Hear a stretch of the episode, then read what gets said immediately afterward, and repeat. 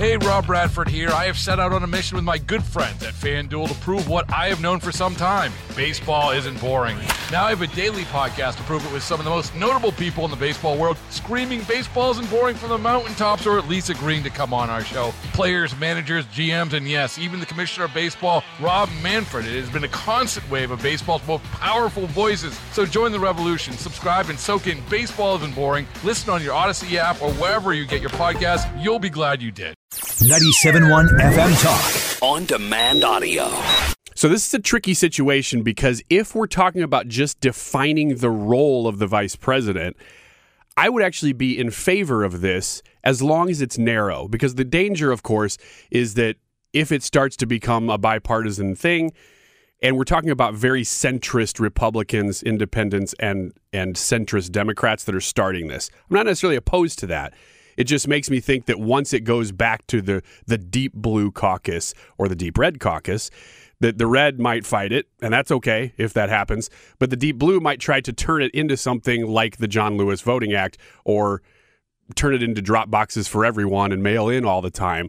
And that's not okay. So you'd, you'd not want your middle ground Republicans to vote for that.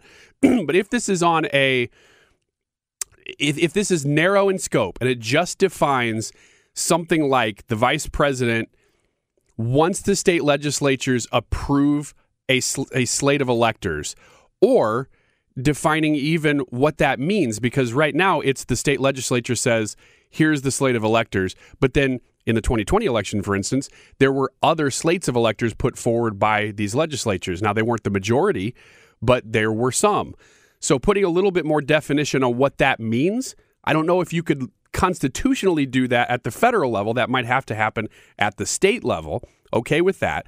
But just defining that the vice president has to either acknowledge both slates of electors and let the states vote a majority of choosing one, whatever that is, that's fine with me.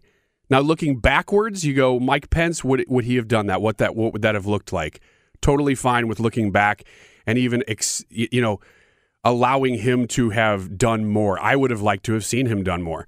But looking forward, let's say t- Trump wins in 2024, what do you want to see Kamala Harris do?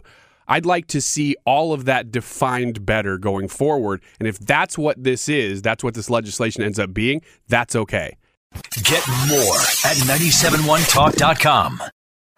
Baseball is in full swing. NBA playoffs are heating up, and your NFL team is gearing up for training camp. Listen to the latest on the teams you love here on the Audacy app. The biggest sports radio stations in the country, providing unrivaled local coverage of their teams, all in one place.